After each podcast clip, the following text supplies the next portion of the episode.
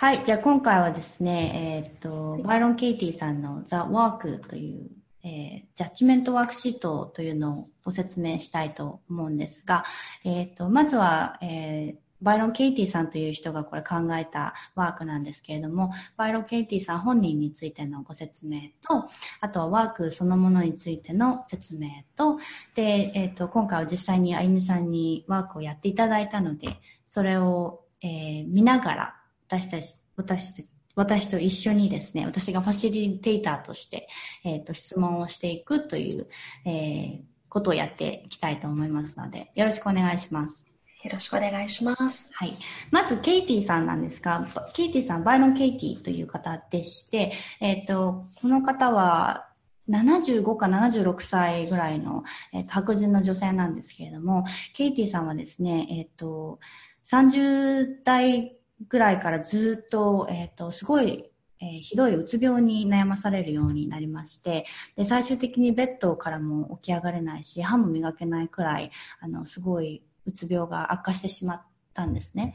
で、結婚生活も本当に全然うまくいってなかったし、自分の娘からも、こう、地獄から来た母親だって言われたりして、あと娘さんもこう、まだ16歳とか17歳だったんですけれども、お酒をすごいもう飲んでしまったり、家に帰ってこなかったりって、もう本当に人生のどん底に10年以上ですね、いたんですけれども、ある朝、彼女が43歳の時に、え、ー、と、ふと目が覚めて、4つの質問が頭に入ってきたんですね。で、その4つの質問を自分がこう考えてる思考とか、いろいろこうこの人はこうすべきで、ああすべきだとか、えーと、なんであの人やってくれないんだろうなんでこんなことが起こるんだろうとかなんでかわいそうな自分惨めなんだろうって言ってそう全部の思考に対してこの4つの質問をすることであの苦しみが少しずつ解放されていく自分に気づいたんですね。で、えーと、それがジャッジメントワークシートというものなんですけれどもこれを本当にあのオフィシャルにして作られたことによって彼女はうつ病からあのえっと、回復することができて、今は本当に世界中を飛び回って、えー、たくさんの人を、え、の苦しみから解放するお手伝いをされてます。特にですね、えっ、と、刑務所に入っている人だとか、あとは、えっ、と、子供を亡くしてしまった母親とか父親の方だとか、本当にすごいトラ、あの、あと、薬とかアルコール中毒になってしまった人とか、すごいひどいトラウマになった人の施設にも行ったりして、えっ、ー、と、このワークを一緒にやることで、あの、苦しみから解放するお手伝いをしてるんですけれども、えっ、ー、と、という私は、え実際にキーティさんのワークショップに、が近所であったので行ったんですが、すごく本当に、あの、こんなに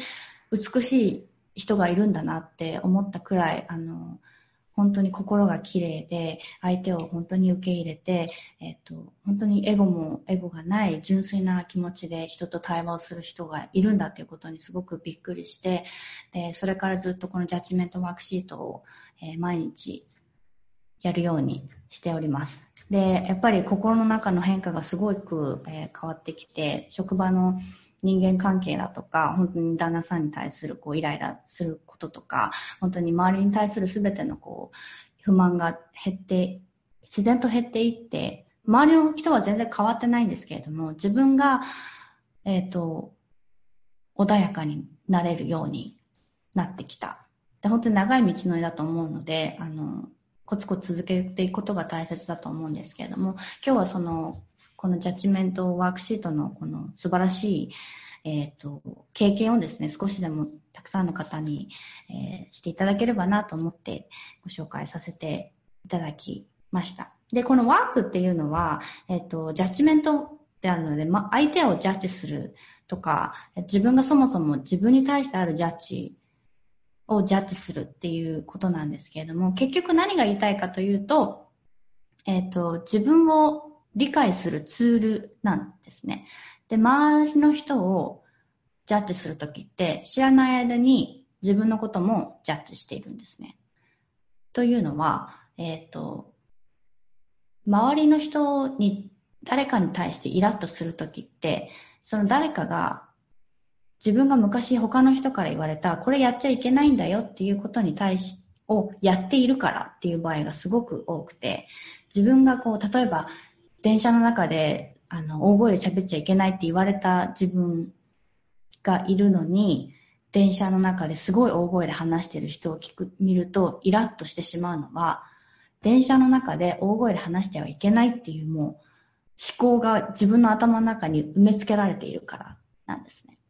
で、このワークシートをやることによって、電車の中で大声を出している人を見ても、そこでイラッとする自分がいるんだけれども、あ、なんで私イラッとしたんだろうって自分に問いただして、で自分の過去を探っていくことにより、あ、だって私こういうこと言われた自分がいたからなんだっていう、それを気づけるっていう。で最終的にこれが自分のことを理解するっていう風になるんですけれども、それによって苦しみから解放されるという一連の流れなんですが、まあ、何度も何度も説明するよりは、実際にやってみた方が、えー、いいと思いますので、皆さんもですね、え、ー、と、このビデオにリンクを貼りますので、ジャッジメントワークシートをまず、え、ー、と、開いてもらってですね、これを一緒に、えやっていきましょう。で、実際にあゆみさんにはもうすでに、えっ、と、書いていただいたので、それを、え教えていただきたいんですけれども、えっ、と、このビデオを作成するにあたって、あの、個人情報のあれもありまして、あゆみさんがこう、ジャッジした人は A さんという形でやらせていただきますが、はい、まず、えっ、ー、と、皆さんにやっていただきたいのは、こう、目を閉じて、自分が最近イラッとした状況、イベントですね、その出来事をちょっと思い浮かべてほしいんですね。で最近じゃなくても、えーと、ずっと昔に親に言われたこととか、先生の言われたこととかを、今でも考えてしまうようなことを思い浮かべてください。で、何かこう思い浮かんだら、それを、えー、書いていきましょう。はい。では、あゆみさん、この最近イラッとした状況を教えていただけますか、はい。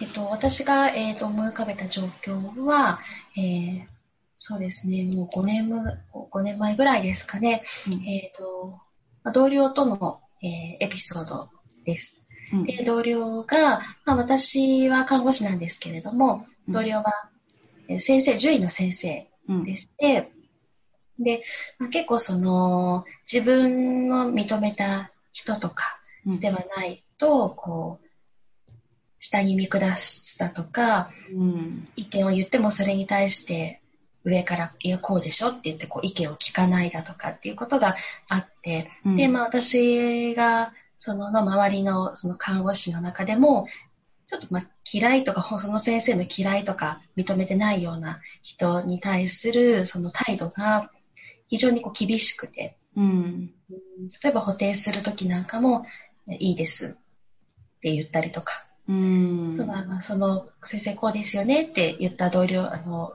看護師に対して、すごく厳しく、いや、そんな、そうなんじゃ、そうなんじゃないですかとか、そうであっても、すごくこう冷たく対応したりとか当たったりとかするのを見ていて、やっぱりその、私は看護師寄りなので、こう言われた看護師を見て、自分が言われたような気分になっちゃうんですよね。うん、なんかひどいなとか、そういうこと、細かいことがたくさん、まあ、細かいというか小さいことですね、小さいことがたくさん重なっていって、まあ、それがこう、たまりにたまって私の中ではもう見るのも嫌だっていうような状況になってしまったんですけど、はい、そういうことを思い浮かべて、えー、書きました。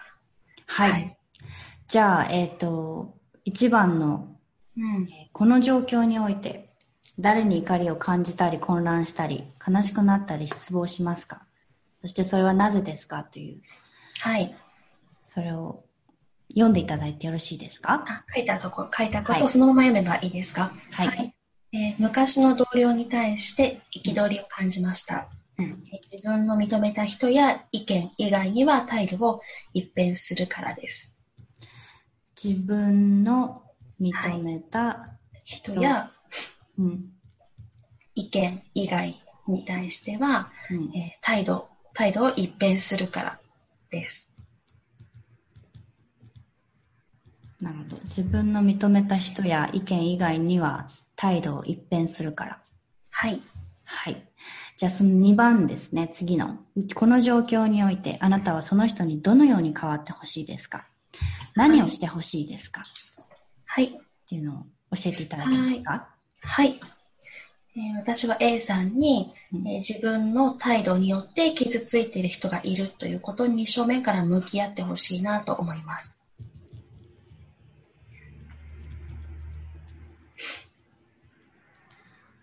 えー、と正面から向き合ってほしい。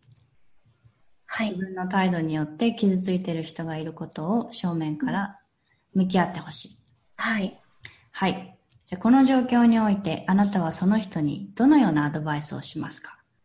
なんとかさんは、はい、これはすべきだすべきでないっていうのがあるんですけど、どっちも選んで、どっち選んでもらっても大丈夫なんですけど、じゃあ、えっと、もう、何でも、その人に何でも言えるとしたら、ああ、その人に何でも言えるとしたら、うん、あ自分の立場が何でも、下でも上でも横でもあったとしても、うん、何でも言えるとしたら、どんなアドバイスをしますか？ああ、A さんにどんなアドバイスをするか。うん。うん、そうですね。どうかな。うん。そうですね。えっ、ー、と、A さんは、うん、A 先生かな、うん、A さんは、私がアドバイスをするんですよね。そうそう。聞いてくれるの？何でも聞いてくれるとしたら。あ、あ何でも受け聞いてくれる、受け止めてくれる。そうそうそう先生が。そう。ああ、なるほど。あそしたら、私が言うとしたら、えっ、ー、と、なぎなぎ先生が、うん、えー、言った言葉に対して、なぎなぎさんが、すごくショックを受けていましたよって、それを聞いて、先生どんなふうに思いますか？って聞いて、まず聞き、聞いて、うん、うんで、まあそれを、あ、そうなんですね。傷つ、僕が言ったことに対して傷ついてたんですね。って言ったら、そうです。あの、その言葉、次言ったらまた同じことになるから、気をつけてくださいねっていう。じゃあ、えっ、ー、と、何々先生は自分の間違いから、うん、えっ、ー、と、間違いを正すべきだ。あ、べきだと言ったら、うん、そう、まあそうですね。そういう、それも間違いではないですね。そうですね。で自分の間違いを認めて、うん、そうそうそうですね。で、正すべきだ。そこを、そう、正すべきだ。うん。だから、そうですね。うん。言い方を見直すべきだとか。うん、言い方を見直すべきだ。はい。はい。言い方を見直すべきだですかね。うん、そっちの方がなんか合ってます。はい。じゃあ A さんは、えっ、ー、と、自分の言い方を見直すべきだ。うん、うん、うん、はい。はい。はい、次ですね。この状況において、はい、4, 4番ですね。あなたが幸せになるために、その人は何を考えたり、言ったり、感じたり、行う必要がありますかこの状況の中で、うん、もうあの、A さん、A 先生が、こうか他の看護師の人とか他の獣医師の先生を傷つけてるっていう、うんうん、まゆみさんがこう目撃して、はい、またやってるあの人って。はいはいはい。と思ってる時に、うんそういうことよ。もうそういうことしなかったら、私の今の気持ちはもう、すっきりするし、幸せなの。大丈夫、大丈夫っていう状況になるために、その先生が何を言うべきか、何を考え、どう考え、どう言って、どう感じたりする必要があると思いますか？ああ、そうですね。うーん、そういう、そうですね。難しいですね。ちょっと待ってくださいね。うーん。先生がどう変わる、どうか、そかか感じ方ってことですね。感情の中で、どう感じてもらえたらいいかってことですよね。私がその納得する状況になるにはってことですよね。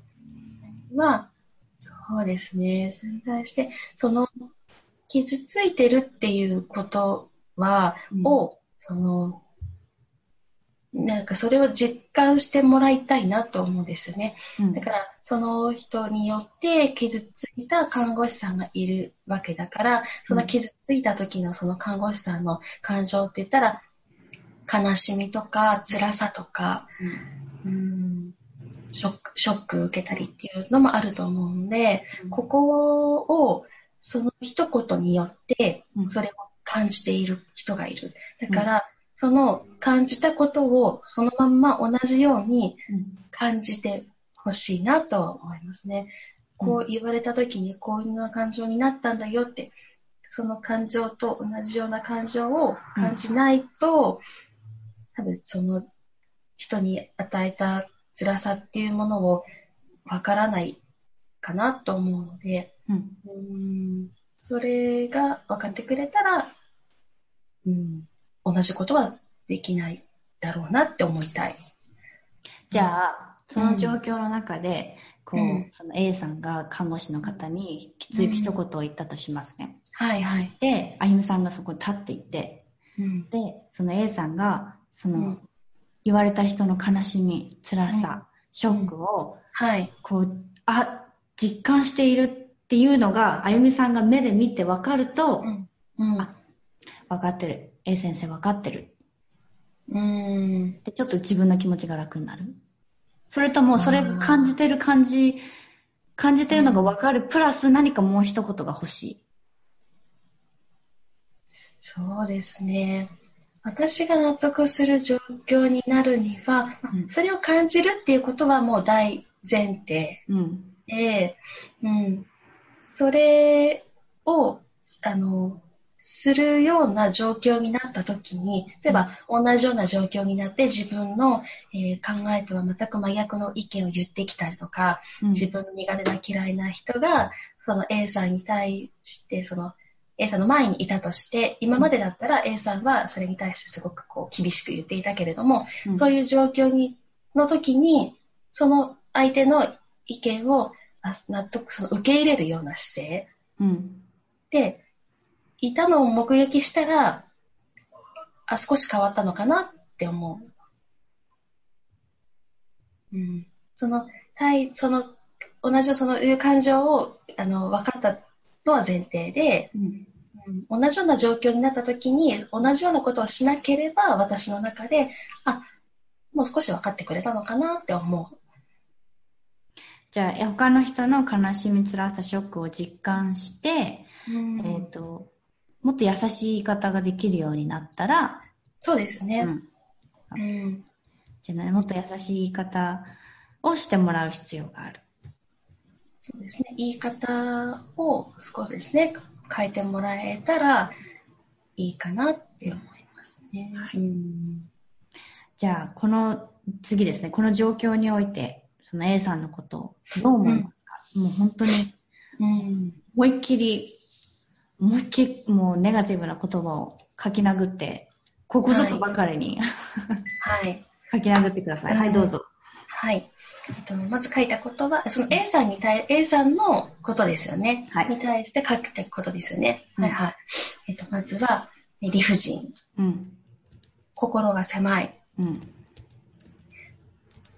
自分勝手っていうのかな。ん自分勝手。うん。周りが見えていない。うん。いいね。うん周りを見下しすぎ。うん。うん、で、なんかかわいそうだなとも思っちゃいますね。そういうふうにできしちゃうことが。うん。かわいそう。うん。それぐらいですかね。うん。で次ですね、この状況に関してもう、もう二度と経験したくない、体験したことないこと、うんことなんですか、うん。この経験に、その同じその看護師さんが、うんえーショックを受けているような場面を見たくない。同じ看護師さんだけ？それとも他の人もすべて？あ、この人も全てですかね。じゃあ、えっ、と、A さんがうん。他の人を傷つけてるのを見たくない？A さんによって傷つけられている人は見たくない。他の人が、うんえっ、と、A さんによって傷つけられてるのを、見たくない。はい。はい、完成しました。お疲れ様でした。はい。どうですか、気持ちは？うん。なんかすごく、まず思い出した、初めの時点では、あまり思い出したくないことじゃないですか、こういうのって、ストレスを感じた場面って。うん。だから思い出すときは、ああのことあったなってすごくブルーになるんですよね。うん。うんブルーになるんですけど、うん話してるうちに、あ、なんかこういう場面の時に自分がこういうふうにしてあげたらよかったかなとか、うんうんなんかうん、ああいう場面、そういえばあったなっていう、その、まあ、今後ももしかしたら同じようなことってあるかもしれないじゃないですか。A さんじゃないにしても。うんだから、まあ、あれも、まあ、一つの経験だったのかなと思うから、振り返ることによって、こう、いろいろとまたなんかこう違う、なんだろう、時間が経ったからこその目線でなんか感じることもあるなとか、分かることも気づくこともあるなと思いましたし、うん、そうですね。なんかその、まあ、その時 A さんに対してすごくこのストレスになっていた自分がいたけれども、その当時にこれをやっていたら、少しこう、ストレスが緩和されたのかなとか、うん。そんな風に思いました。はい。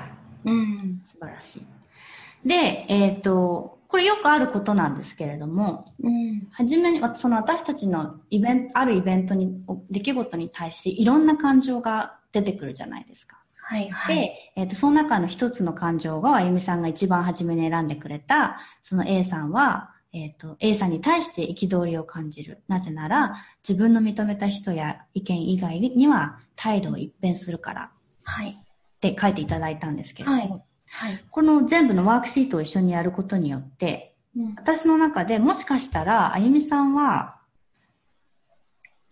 その A さんっていう獣医師の人が他の人を傷つけるっていうジャッジも他にあるんじゃないかなってうん。思ったんですね。はいはいはい。でそれについてはどう思いますか？うん A さんが、他のスタッフの人を傷つけてしまうはい。っていう思いと、うん。自分の認めた人や意見以外には態度を一変するっていう思いはいと、はい両方あはいはい。ると思うんですけど、はい。どっちの方が本当だと思いますか？あーどっちの方が本当だと思うか。どっちも本当なんだけれども、うん、どっちの方が、こう、あ、そうそうそうそうっていう、そうそうそう感が強いか。ああ、はいはい。えっと、ごめんなさい。A さんによって傷つけられる状況と、うん。人がいる状況と、うん A さんが態度を一変する状況。うんあ、A さんが態度を一変する状況。うん。はい。あ、A さんが態度を一変する状況の方。態度を一変する状況の方ね。はい。じゃあ、これに、これをやっていきましょう。はい。はい。では、まず4つの質問からいきますね。はい。A さんは、自分の認めた人以外には、人や意見には態度を一変する。うん。これ本当ですか？本当の出来事かどうかってこと？うんと、ほん、そう、それ、そういうこの事実、これは事実ですか？うん本当ですか？うん、事実です。はい。じゃあ、はいかいいえで答えてください。あ、はい、はい、はい。はい。じゃあ、もう一回考えてほしいんですけれども、はい。この状況で A さんがうん、看護師の人にきついことを言っている。うん、で看護師の人がちょっと傷ついてる風に見える。はい。A さんは自分の認めた人や意見以外には態度を一変するな。これは、この考えが絶対に本当であると言い切れますか？ああ、言い切れるとは限らない。これ、はいかいいえです。あ、はいかいいえか。いいえ。いいえ。で、ここまず気づいてほしいんですけど、はい。この単純に2つの質問をするまでは、うんこれに対する自分の考えは絶対に、うんはいでしたよね。うん、はい。で、今、いいえってなったんです。うん、はい。これだけ自分の感情は簡単に変えられることができるっていうことも、はい。ここでわかるんですけれども、はい。次の質問に行きますね。はい。じゃあこの考え、うん自分、A さんが自分の認めた人や意見以外には態度を一変するという、この考えを本当だと思っている自分がいるとしたら、はい。自分の中でどんな感情が湧きますか？どんなこう、体にどんなことが起きますか、うーん。その状況にあっている自分がどういう感情かってことですよね。そう、A さんに対して、あ、もうこの人、本当自分の認めた人や意見以外には態度一変するよねって考える自分。うん、それを考えると、うん、例えばこう、胸がざわざわするとか、あしてくるとか、うん、ああ、なるほどですね。心臓がなんか早く。うん、はいはいはい。うんうんうん、そうですね。なんですかね。うーん。でもそのなんだろう。イライラは、うん、イライラしてくる。うん。うん。汗かいたりしますか？そう、そこまではない な。なんていうんですかね。なんて言うんだろう。でもこう、ざわざわしてくるっていうのは当てはまるかもしれない。例えば、そのざわざわしてきた気持ちを、うん、こう、感じたくないともし思ったならば、うん、例えばこう、ある特定の行為をしてしまったりしますか、うん、例えば食べちゃうとか、あお酒を飲んでしまうとか、寝てしまうとか、テレビを見るとか。なるほど。うん。な、その時は、どっちかっていうと、ひたすらもう、その、思う、気持ちのままに過ごす。うん。限界が来るまで。なんか、どんよりしてしまう。そうですね。限界が来るまでもう考えて、イライラを募らせて、うん、で、それがもう吹っ切れるまで、うん、夜中でも考える。うん、ずーっと考えてしまう。うん、はい。もやもやと。そうですね。わーっと考えることによって自分の中でああでもない、こうでもないってずっと言い言い続けて、それがスッキリする。うん、なるほど。うん。じゃあ、この A さんは自分の認めた人や意見以外には態度を一変するという考えが、うん、もしなかったとしたら、はいはいはい。この状況で、はい。この状況を目撃している、うん、で、その考えが自分の頭の中になかったとしたら、うん、自分はどんな人ですか、うん、考えがなかったとしたらですね、うん、自分っていうのは私がっていうことそうですね。うん、私がどんな人か。うん。あんたはどうなるどうなるか。ああ、それがもしそうでなければ、うん、そのイライラっていう感情もないですし、うん、何もその夜中とかでも思い出して、それに対してずっと考え続ける必要もない。うん。で、その状況に立ってる自分。うん。で、A 先 A 先生が何かこう、一言を言っている。それを目撃している、うん、ただ目撃している自分。うん。うんうん。このイライラがなくなった自分。ああ。何も感じない。うん。うん。何か、うん。そこの時には、その、ショックを受けてる人もいないわけですよね。いる。ショックを受けてる施工、あの、スタッフはいるってこと。ショックを受けてるっていう思ってる自分ももういない。もういないですよね。もういないですよね。そしたら、その先その先生も A さんも、その状況では、あの、そうですよね。あの、一方的に言ってるわけではないってことですもんね。うん。うん。であれば、その状況に立ってる自分は、何もイライラとかも感じない。うん。うん。ただ見過ごしてるかもしれないですね。うん。うん、なるほど。はい。じゃあ次は、はい。置き換えに行きたいと思います。はい。よろしいですか？はい。この一、まず一番の文章に対して置き換えをするんですけれども、はい。A さんは、自分の認めた人や意見以外には態度を一変する。はい。これをまず、いろんな人に置き換えてみましょう。はいはい。まず、あゆみさんに対し、あゆみさんに置き換えてみましょう。はい。私は自分の認めた人や意見以外には態度を一変する。うん。はい。っていう一文があったとしたら、はい。これは本当ですか？うん本当というのは、自分、自分のことを考えたときに、はいはいはい。自分の認めた人や意見以外には態度を一変してしまう自分がいいますか？あ一変してしまう自分はいないです。いない。はい。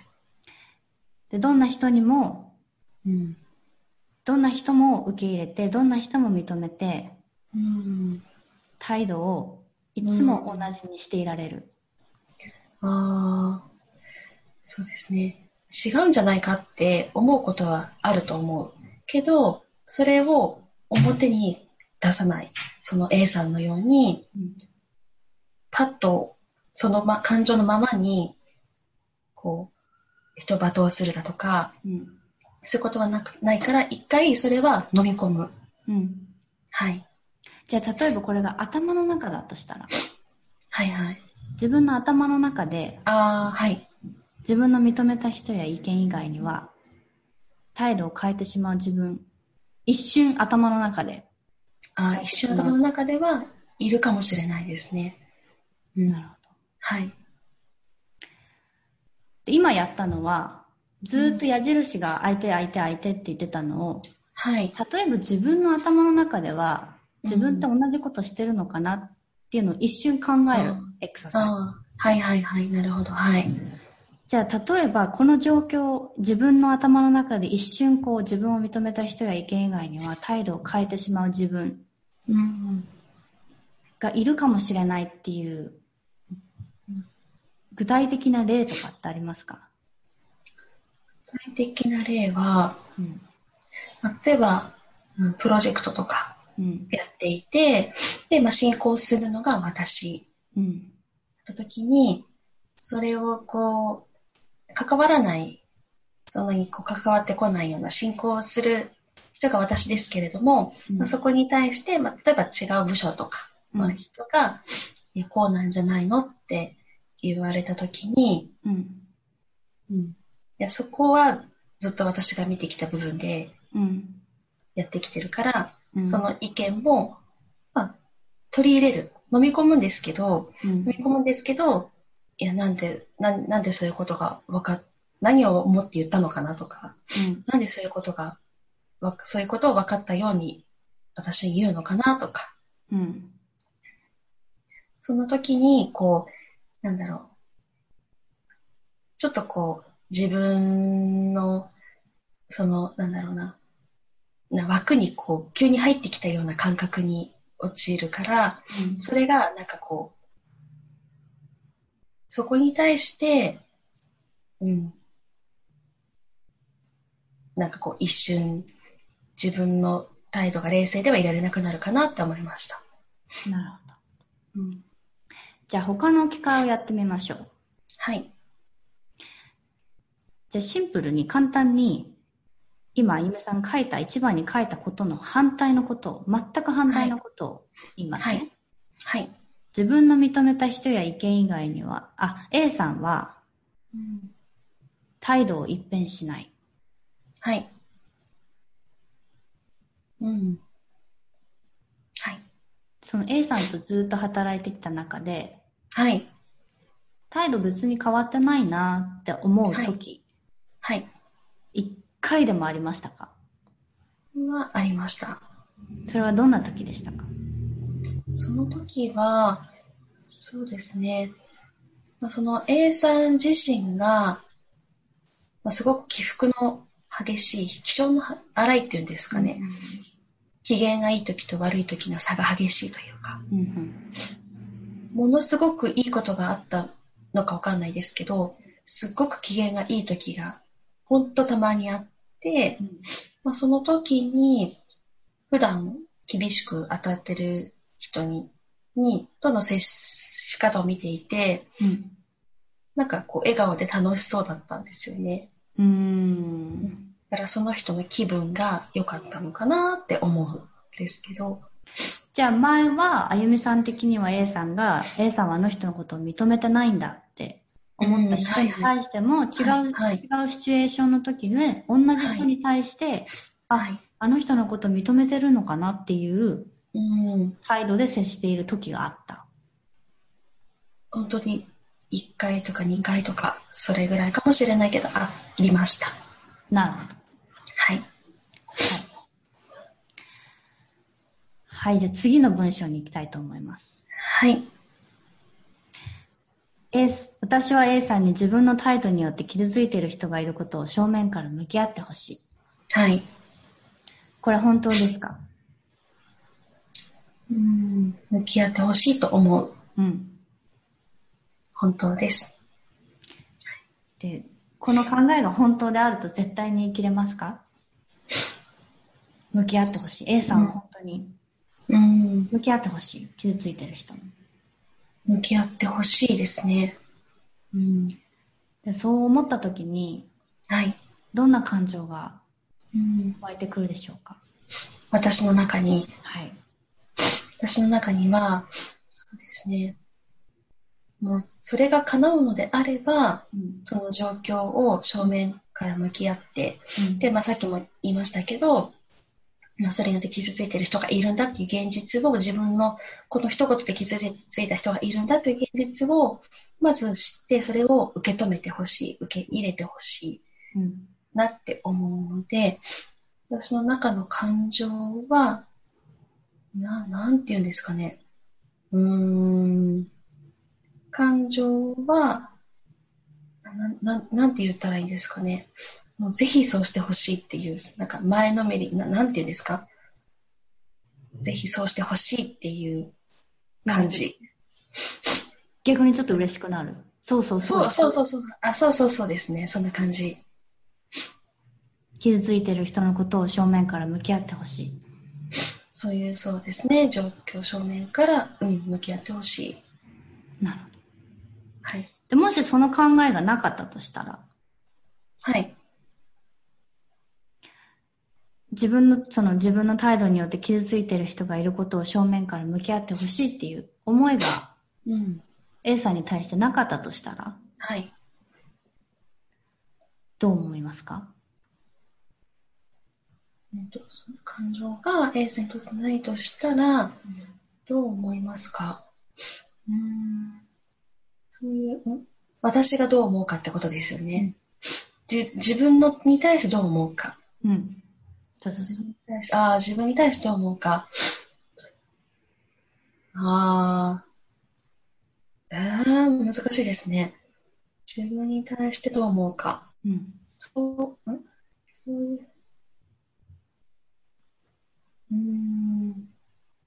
ちょっと待ってくださいね。うん自分はそう。うーん。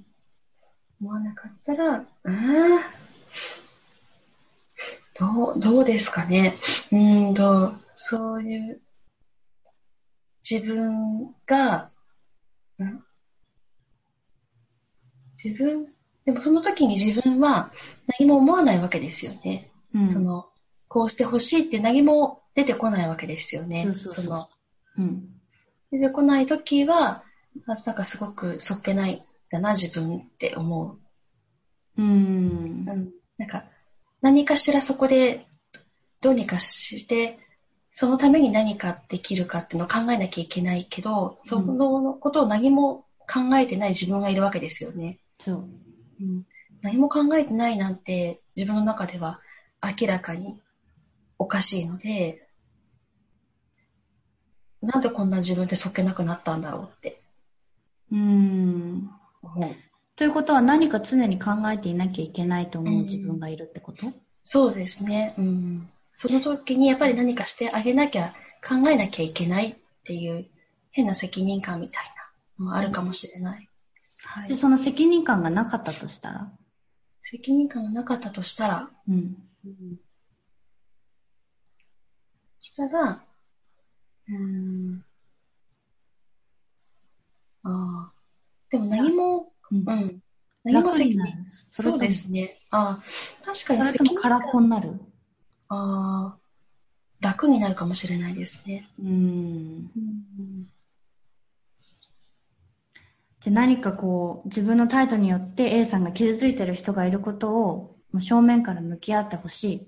うんでこの一文から実はあゆみさんがうん何かしてあげなきゃ、常に何か考えていなきゃっていううん、そうですね。責任感を感じている自分がいて、はい。はい。でもその責任感がなかったとしたら、うん。ちょっと楽になっている自分がいる。好きに行かなかったら楽なのかな？うん、そんな風に思います。はい。では、ちょっとこれ長くなるので、はい。ちょっとスピードアップして、はい。次の質問に行きますね。はい。この状況において、どんなアドバイスをするか。はい。はい A さんは、言い方を見直すべきだ。うん。これについては、本当ですか？A さんは、そうですね、本当です。うん。絶対に本当。もう絶対に言い方見直すべきだ。そうですね、言い方を見直してほ、見直さなきゃいけないと思いますね。うん。そう思った時に、もう A さんも絶対言い方見直さないとダメ。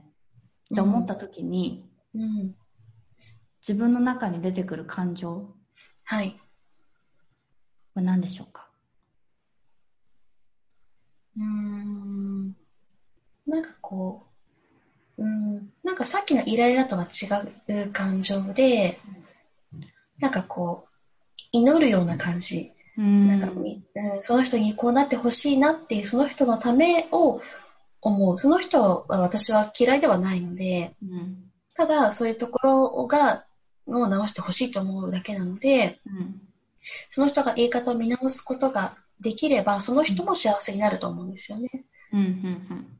そのだから、イライラとは全く真逆で、うん、そうなってほしいなっていう、その、ちょっとこう、祈りというか、A さんの幸せを思うからこそ、そうそうそうですね。言い方を見直すべきだなと思うん、その人の、そうですね。周りももちろんそうですけど、その人、A さん自身の、そうですね、幸せを私なりに思う上での、なんかそうそう、そういう、そう、願いみたいう。うん。な。うん。で、この文を置き換えるとしたら、はい。で自分自身にさっきやったみたいに、うん。ちょっと置き換えた、置き換えてみてはいもらっていいですか？はい。えっ、と、自分自身に置き換える。そう。うん。はい。で、この文章をひ言ってもらって、その A さんはっていう書いたところを、うん、私は、私は言い方を見直すべきだ。はい。はい。これについてどう思いますか？私は言い方を見直すべきだ。ああ。どう思うか。うん。うーん。これ本当だなって思う自分がいるか、うんそうだな、その自分の人生全部を振り返った時に、うんうんうん。自分の言い方見直すべきだなって思う時はありますか？私の言い方を見直すべきだと思うときは、あり、あります。例えばどんな時？うーん。そうですね。言い方を見直すときは、まあ、仕事の中でって話にした、したら、うーん。うーん。そうですね。私は言い方を見直すべきだという、うんどういう時？うん。うーん。自分ちょっとなかなかわかんないですよね。どういう時に言い方が悪いのか。例えばじゃあ、旦那さんだったら、あ、旦那さんだったらですか？旦那さんだったら、例えばそうですね、こう、協力してほしい時。うん。うん。うん。に、そうですね。これお願いねっていう言い方うん。だけど、うん。もう少しこう優しい言い方をしてあげた方がいいのかなとか。うん。うん。だから仕事の時ももしかしたら同じかもしれないですね。なんか言ったつもりでいたけれどもうん。伝わってなかったっていう時。うん。はい。じゃあもう一個違はいう置き換えをしてみましょう。はい。A さんは言い方を見直すべきではない。はい。うんうんうん。これについてはなんかこう、あ、それもそうかもっていう理由思いつきますか？うん、はい。何でしょう？ん、ああ。もしかしたら、その先生が言う言い方だと、その人に対して伝わってなかったのかなっていう時は、あの、思うがあるのかなって。だから、あえて厳しい言い方をする時もあるのかなって。ううん。その先生の言い方が厳しいからこそ響く人もいるのかなとか。うーん。それであれば、私の考えすぎの時もあるのかなって。なるほど。うん。また A さんの新しい一面が見えましたね。はい。そう A さん、ですね。うんもしかしたら言い方を見直すべきではないのかもしれない。そうですね。うんうん。次の質問に行きますね。はい。私は A さんに、えー他の人の悲しみや辛さ、ショックを実感して、もっと優しい言い方をししてもらう必要がある。はい。A さんに、もうこれもさっきのと同じような感じな似てるんですけど、はい。もっと優しい言い方をしてしましてもらう必要がある。うん。これは本当ですか？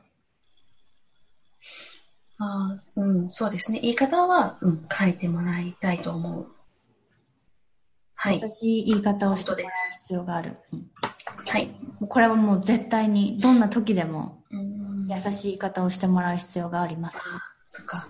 優しいっていうのは、ちょっと声があったかもしれないですよね。優しいよりも、どっちかっていうと、もっと相手に、こう、き相手の、なんかこう、なんだろう、一方的な言い方ではなくて、うん手をお願いするときであれば、こう、敬語を使うだとか、うん相手に伝わるような礼儀正しい言い方をうんもらえたらいいのかな。うん。じゃあ A さんは、あゆみさんが考える相手にとって礼儀正しい言い方だという言い方をしてもらう必要がある。相手にとって、そうですね、相手が受け入れられるような、うん、言い方をする必要がある。はい。でその相手に受け入れられるうん。言い方うん。っていうのは、誰が決める、誰に受け、ああ、誰が決めるか。本人ですね。A さん本人。で ?A さんがうん。相手に受け入れられるような言い方はい。をもしかしたらしてるかもしれない。うん。で、その今、今起こっている状況は A さんにとって相手に受け入れられる言い方はい。これだっていう定義があるわけですよね。はい、はい。で、あゆみさんにとって相手に受け入れられる定義はこれだっていう、また別の定義がうん。あります。はい。はいこ。の定義が合う必要があるうん。ということ？そうですね。まあ、確かにそうですね。はい。ね合うというよりももしかしたらこの A さんのうん。定義があゆみさんの定義になるうん。ということも言える？うーん。A さんの定義が私の定義？ああ、言えないかな。うん。A さんの定義はもしかしたら A さんにとってはうん相手に伝わるうん、うん、そうですね。言い方であるかもしれない。そうですね。うん。なるほど。はい。じゃあ次の質問に行きますね。はい。A さんは理不尽、心狭い、自分勝手、周りが見えている、見下しすぎ、かわいそう。はい。これをうん。置き換えるんですけれども、はい。いいですか？自分、いいですか？あはい。これをしん、あの、か、あの、まずあゆみさんに言い換えてください。初めのところだけ。あ、なるほどですね。はい。それをちょっと言ってほしいんですけれども。えっと、ここですね。私は自分勝手、理不尽、えー心が狭い、うん。周りが見えていない。うん。私あ私は、えー周りを見下しすぎ、うん。かわいそどう思いますか？うーん。どう思うか。うん。まあ、もし自分が言われてたら傷つきますね。うん。自分の頭の中でうん自分に対してうん。このどれかを言っている自分がいますか？たまに自分の人生を振り返って。ああ、そうですね。うん。でも、全部当てはまるのかなって思ったり。うーん。バイロン・ケイティさんが言うには、はい。えっ、と、ちょっとごめんなさいね。はい。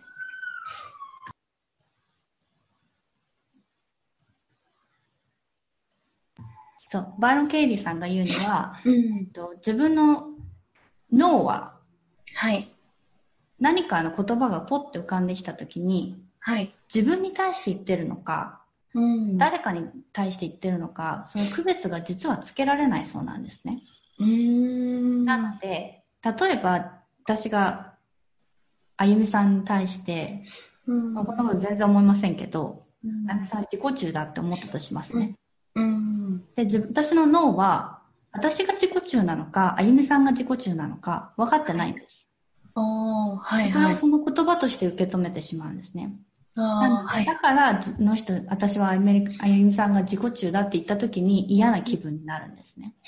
うん、なるほど。はい。私はあゆみさんはすごい心が優しい人だ、心の広い人だって言ったら、すごい気持ちが良くなるのは、うん。自分にも言ってる気がするから、脳の中、私の脳が。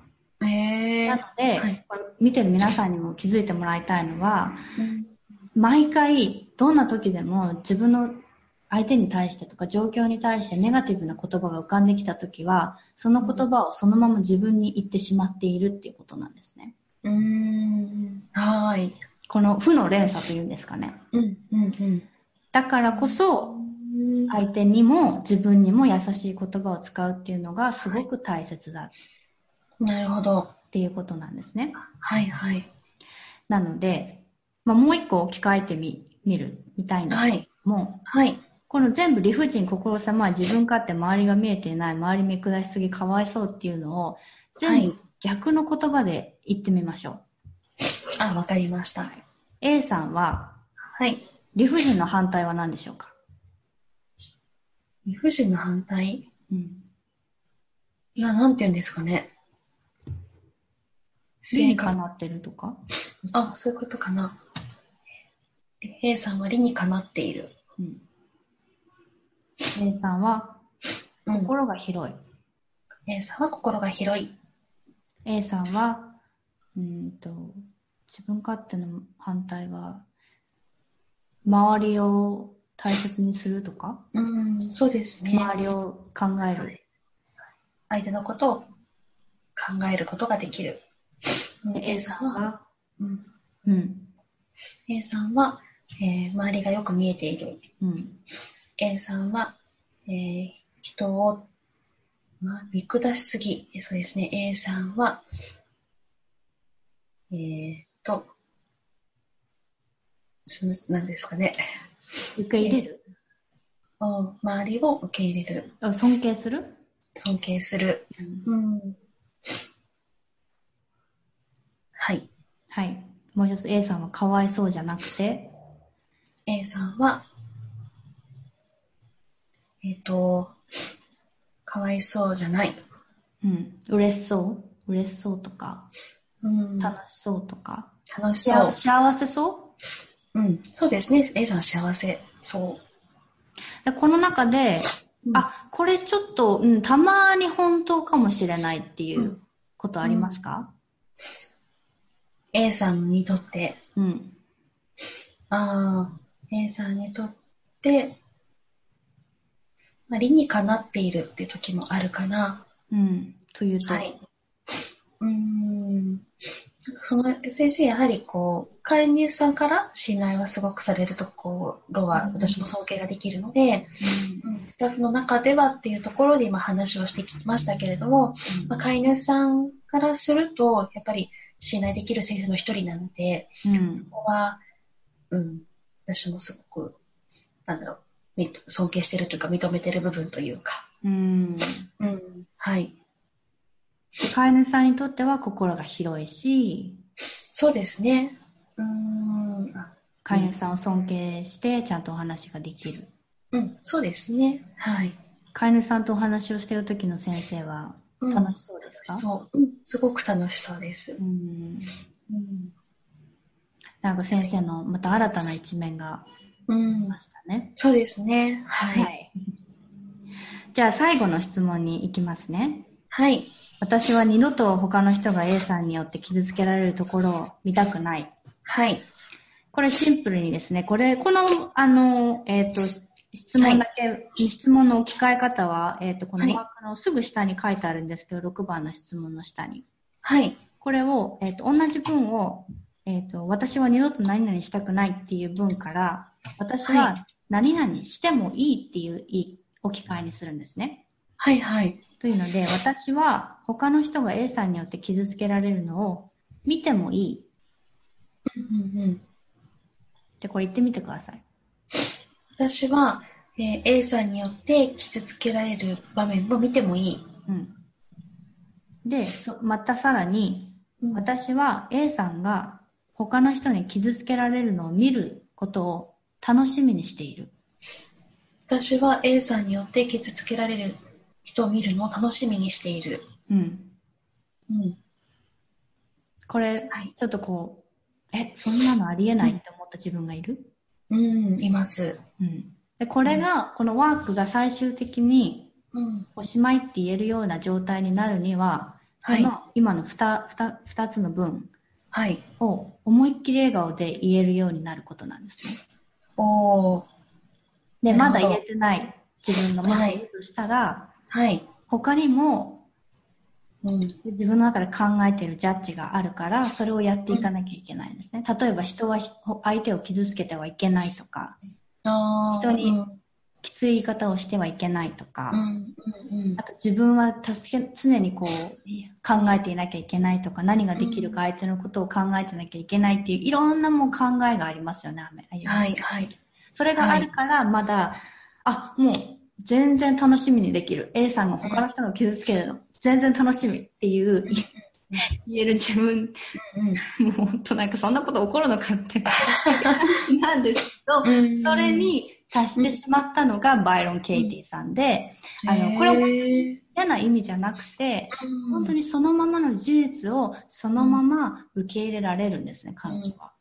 でその人を傷つけるべきじゃないっていうジャッジがあるけれども、うん。毎日もう1分ごとに、もう1秒ごとに誰かが傷つけられてるのが現実ですよね。うん。なるほど。世界のどこかで。でそれをそのままもう自分で見られ、見、見見ることができる。はい。っていう、その、なんていうんですかね、なんかもう、うん仏様みたいなうん区域に達してしまったのが、ぜあの、ケイティなんですけれども、はい。はい。あの、これを実際やってみてどうでしたか？なんか、うん。そうですね。なんかこう、普段その、いろんなその角度を変えて考えてみたり、じっくり考えてみたりとか、っていうことも、やっぱりないことかなっていう、そのイライラする場面に対して、うん。冷静になって考えることっていうのは、日常はそんなに作りたくもない時間です自分の中で。そうだけども、そう。いう、こうやってその時間を作って考えることによって、まあ、そのさっきも言いましたけども、うん。あこういうことも、あの、できたのかなとか、うんこういうことなのかなって、その振り返るっていう時間にもなるし、うん。またそれで新たなその気づきも得られるし、うん。で、まあ今日は職場のっていうところで話しましたけど、まあそれが実はその飼い主さんから見れば、うん、そうではない部分もあると思うので、まあ、そういうところもちゃんとやっぱり見ていかなきゃいけないなって思うし、まあ、それは、でその人がやっぱり孤立してはやっぱりいけないなとは思うんですよ。私のイライラする対象の人が、でも周りからその同じような状況に置かれているのような人だとしても、でその孤立してはいけないとは思う。から、やっぱりそのできるところとか、いいところっていうのは、誰かしらやっぱり見てあげないといけないなと私は思うから、そういう人で私はありたいなっていう、その自分がこういうふうにこれからもしていきたいっていうところの、まあ、再確認、再発見っていうんですかね。うんうん、そういうのにもなったかな。だ結果的にそのイライラしている人ではあるんですけども、だけども、うん、でもそこでとどまらずに、いろいろまた枠を枠を超えてというか、考えられるのはこういう時間を作ったからこそなのかなって結果的にイライラせず終わるから、今の時間が終わったから、うん、いろんな角度を変えてみるっていうことが大事なんだなっていうことをよく分かりました。なるほど。うん。うんはい。こんな感じで、えもっとより自分を理解する機会になったのかなと思うんですけど、うん、えっと、あゆみさんがよくおっしゃってる、その相手の立場に立って考えるっていうのを、うん、これは実際にこのワークをやって、あの、うん、自分を置き換えるっていうのがまさに相手の立場になって考える。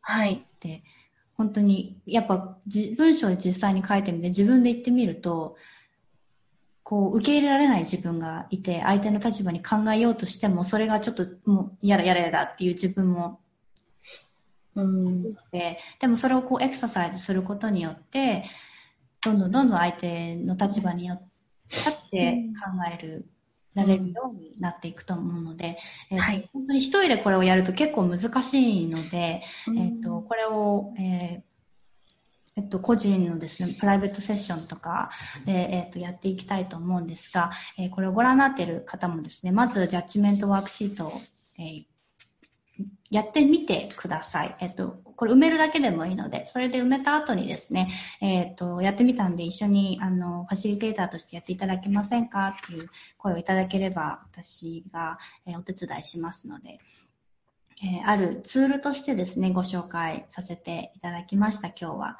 こんな感じで。えっ、ー、と、何か質問ありますか、ゆみさん？質問は、うん、えっと、そうですね。あの、これって結構、その、一通り、例えば今日のセッションに関してだと、1時間ぐらいかかってるものじゃないですか。大体どれぐらい、その、長くても別に長くてもいいのか、その、なんかその質問のところに簡潔にって書いてあったじゃないですか。